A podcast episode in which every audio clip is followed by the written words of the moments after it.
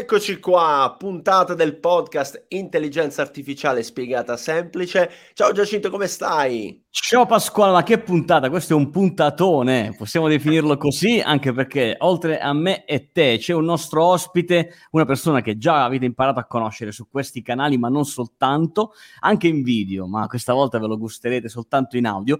Prima di iniziare però Pasquale, lasciami ricordare che siamo su tutte le piattaforme di ascolto, compreso Spotify, e puoi iscriverti come hanno fatto già migliaia di persone per avere tutti gli aggiornamenti di questo podcast direttamente dalla piattaforma che più preferisci. Può essere Apple Podcast, Spotify, Google Podcast, insomma, siamo praticamente dappertutto. Detto questo, perché se no mi picchiano ogni volta che non lo dico mai, partiamo. Di cosa parliamo oggi, Pasquale? Oggi parliamo del casino che è successo da... in quel di Google, perché qui ci sono ingegneri sospesi dai loro incarichi, c'è un'intelligenza artificiale che pare sia senziente, adesso capiremo perché, che cos'è, come funziona.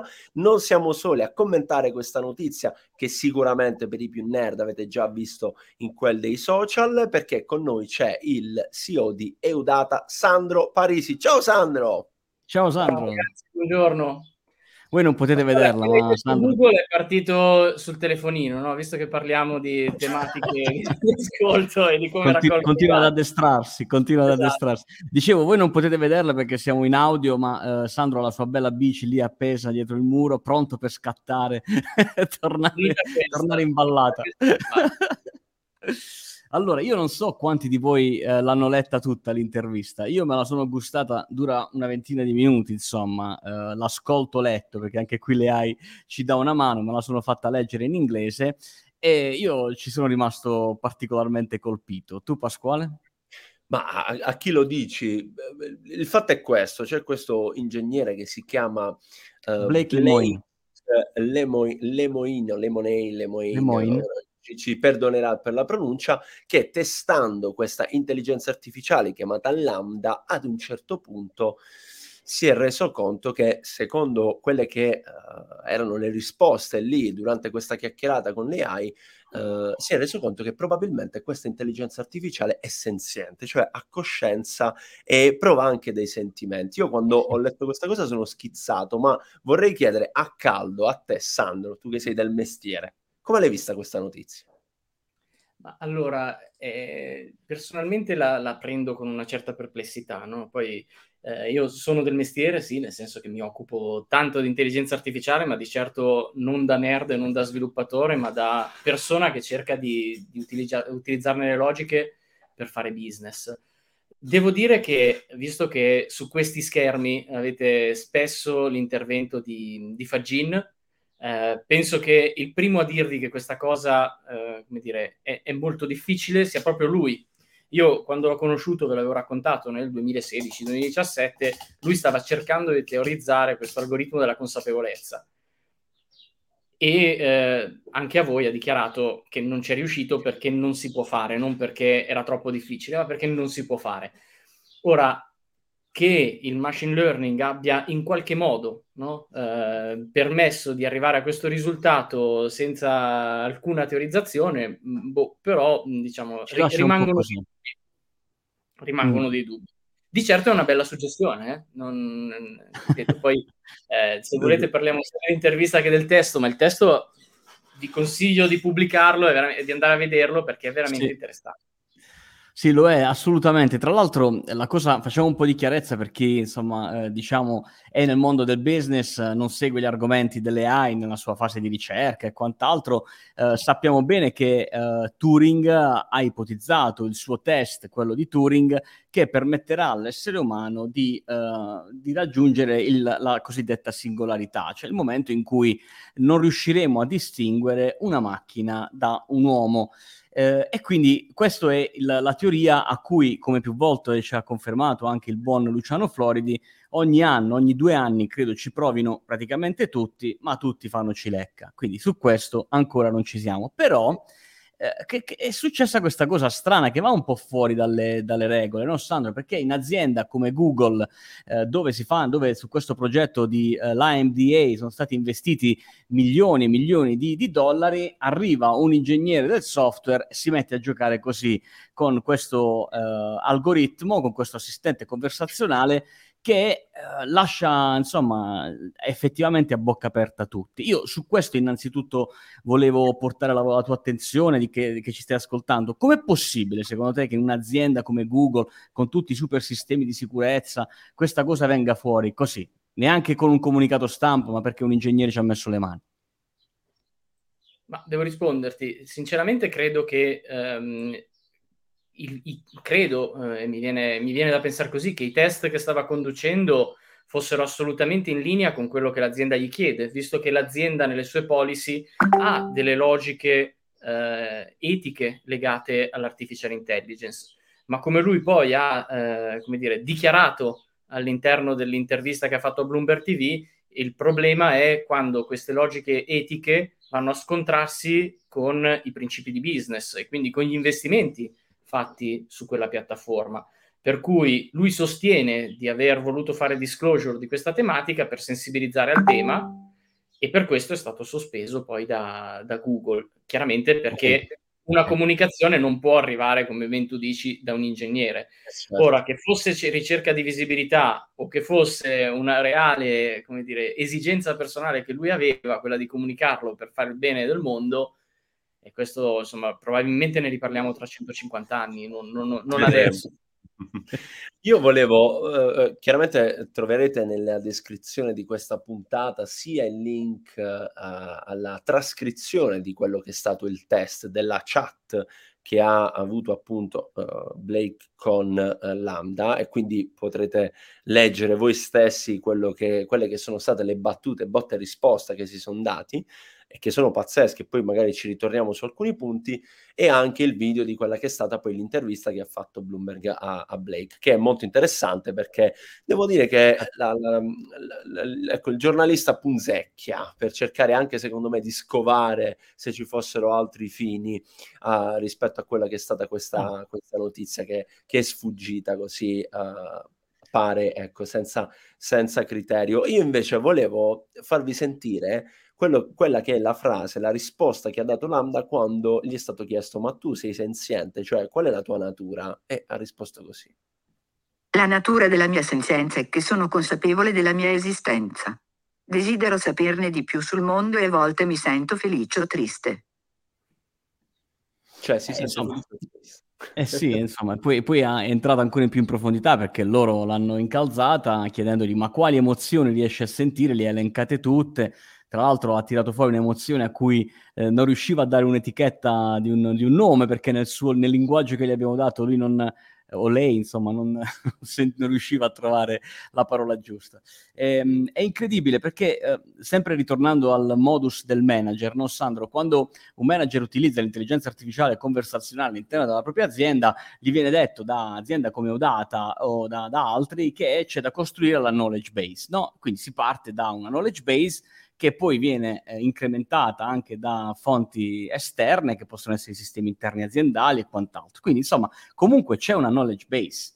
Uh, ancora prima, in passato, c'erano delle regole che venivano assegnate alla conversazione, quindi se rispondi sì vai in un modo, se rispondi no vai in un altro modo.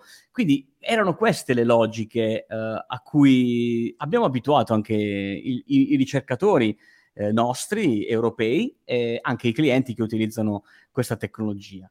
Eh, che cos'è che ha, innescato? Eh, so che insomma da voi si fa ricerca in questo senso, eh, però sei una persona anche molto curiosa e sicuramente ti sarà informata. Cioè, qual è lo, qual è il, lo step successivo tra eh, l'utilizzo di una intelligenza artificiale conversazionale classica, quella che abbiamo app- app- appena descritto, perché poi si riesce a passare al lambda? Cioè, che cos'è che, che succede? Ma allora, io credo, eh, diciamo, che mh, allora, nel, nel, nel, mondo che noi viviamo eh, o in quello in cui noi lavoriamo, effettivamente funziona così, cioè tu definisci un contesto e dai una knowledge al contesto eh, in maniera, in, ci sono vari modi di farlo, in realtà la componente, diciamo così, che viene definita simbolica è ancora molto, molto significativa, no? Perché certo, consente certo. di fare un training senza avere moli di dati. Dopodiché le moli di dati che tu vai a consultare possono essere un ulteriore raffinamento e possono migliorare la qualità del, del servizio. Ci sono poi ehm, delle grosse differenze nel risultato, soprattutto se tu usi il machine learning basandosi sulla quantità di dati. Io parlando anche con, con persone che si occupano di machine learning, ti, ti, fanno capire che tu puoi essere telecom e avere una quantità di dati e di conversazioni, per esempio, o di dati numerici enorme, ma di fatto non sei nulla rispetto alla quantità di dati che può immagazzinare Google certo. eh, Google, Amazon o qualsiasi di questi player. Ebbene, queste, per, queste grandi quantità di dati vengono analizzate anche con degli algoritmi che sono totalmente diversi dal punto di vista delle performance e della eh, qualità rispetto a quelli che, che utilizziamo noi normalmente. Quindi ciò di cui è fatto Lambda da un punto di vista algoritmico è sicuramente diverso da ciò che viene utilizzato comunemente nei progetti enterprise, proprio perché la quantità di informazioni che loro ricevono è sostanzialmente molto molto diversa. Dopodiché credo che ci sia un passaggio nel dialogo tra Lambda e, e, Blake, non ricordo se era con Blake piuttosto perché il dialogo è fatto... Sì, era con Blake e un collaboratore. Esatto. C'è un momento in cui ehm, sostanzialmente ehm, Lambda, tra virgolette, gli dice tu puoi conoscermi perché puoi guardare il mio codice e puoi comprendere come sono fatto e quindi sostanzialmente eh, potresti farlo così. In realtà c'è un concetto no? che la I spesso non è spiegabile, cioè il fatto di avere una I spiegabile eh, nel mondo delle reti neurali è qualcosa eh, che, che, non si può fare ed è esattamente ciò che ti risponde il, eh, lo sviluppatore. Quindi la logica con cui questi dati vengono aggregati, vengono utilizzati, ri- sfugge a loro che l'hanno sviluppato. Figurati se vieni a chiedere a me come possono aver creato un mostro del genere. La cosa che, come dire, ehm, che forse lascia un po' più dubbi, ok? È che se io prendo le singole domande e le singole mm. risposte, probabilmente avrei potuto strutturare una knowledge per cui lui mi avrebbe risposto così. Okay? Esattamente. Quindi, quindi, vedendolo in maniera molto allargata, ecco che eh, non diventa più senziente, ma diventa una cosa fatta molto bene, strutturata molto bene e che risponde correttamente a delle domande su un contesto. Il la cosa che piace, Esatto, poi piace tantissimo che la maggior parte delle domande sono, eh, sono astratte, cioè non riguardano temi concreti e forse questa è la chiave che ha voluto usare Blake per fare scena, cioè ha fatto tante domande che riguardano degli, delle, degli elementi che non sono concreti. Certo Infatti... che guardandolo a livello di business, Pasquale, no? Cioè, ehm, è una tecnologia che al momento a me non viene in mente come poter utilizzarla se non eh, nel creare uno psicologo virtuale che magari è in grado di mantenere una conversazione in una seduta, in una seduta importante psichiatrica, però altro non riesco a vedere perché i sistemi di Odata, per intenderci, o di altre aziende sono più che sufficienti per gestire i nostri bisogni di esseri umani, insomma, che abbiamo bisogno di un aiuto da parte di un'azienda e c'è qualcuno che, che ce la dà. Tu come la vedi, Pasquale? Ma l l ecco, è interessante secondo me l'aspetto più che sì, in quello che è successo, okay, uhm, quanto sia, uhm, capace in grado di poter tranquillamente passare da un algo da un argomento all'altro. Questa è una delle cose che secondo me diventa bello utile anche in vista di quelli che sono, uhm, tutti gli strumenti, tutti gli assistenti e tutto quello che già c'è sul mercato, cioè la capacità di dire: "Okay, Mhmm, sto pensando a questa cosa, mi hai risolto questa cosa, ti ho chiesto questa, però un attimo mi è venuta in mente anche quest'altra, cioè la capacità e certo. l'agilità di passare da un tema all'altro. È questo che ho, ho, ho visto leggendo, insomma, tra le righe come un elemento che mi ha fatto dire wow, eh, eh questa forse, questa forse è, è nuova. E eh, qui ti faccio, uh, Sandro, visto che siamo nell'ultimo minuto, l'ultima domanda. Secondo te quanto uhm, siamo lontani, preso tutto per buono, preso che, che, questa conversazione sia vera, tutto quello che è successo sia effettivamente fatta, uh, quanto siamo lontani e, e invece quanto uh, già può essere disponibile, ripeto, tu che in questo mercato ci vivi da protagonista.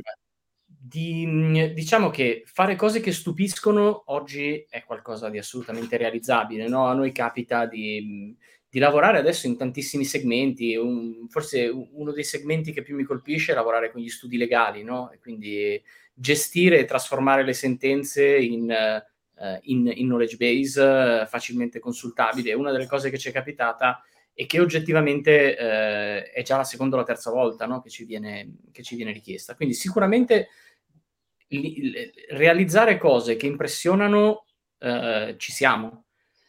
sul concetto di senzienza, io diciamo per, per, per ora mi fido di Fagin. Ecco, Anche noi siamo, anche noi, siamo anche noi della scuola di Federico Fagil, questa, è, questa della senzienza, questa della, della, consapevolezza e coscienza deve ancora, deve ancora arrivare, dai. Sandro, sì. grazie, grazie, per essere stato con noi in questa puntata. Judge, che ne pensi? No, bello, bellissimo. Noi, come sempre, siamo aperti a, a, ad ascoltare idee diverse dalle nostre. Eh, io ti voglio ricordare, Pasquale, che due anni fa pensavamo che l'AI sulla creatività eh, difficilmente sarebbe arrivata e poi l'anno dopo, boom, ci hanno tirato fuori la generative AI ed è finita. Quindi insomma noi siamo pronti ad essere smentiti anche domattina, però grazie Sandro, grazie a, a te e grazie Pasquale. Noi ci vediamo qui su questi schermi, in queste cuffiette, eh, settimana prossima, lunedì, come sempre, nel nostro podcast, quello che proprio com'è il migliore, sembra. Eh? ciao. ciao a tutti.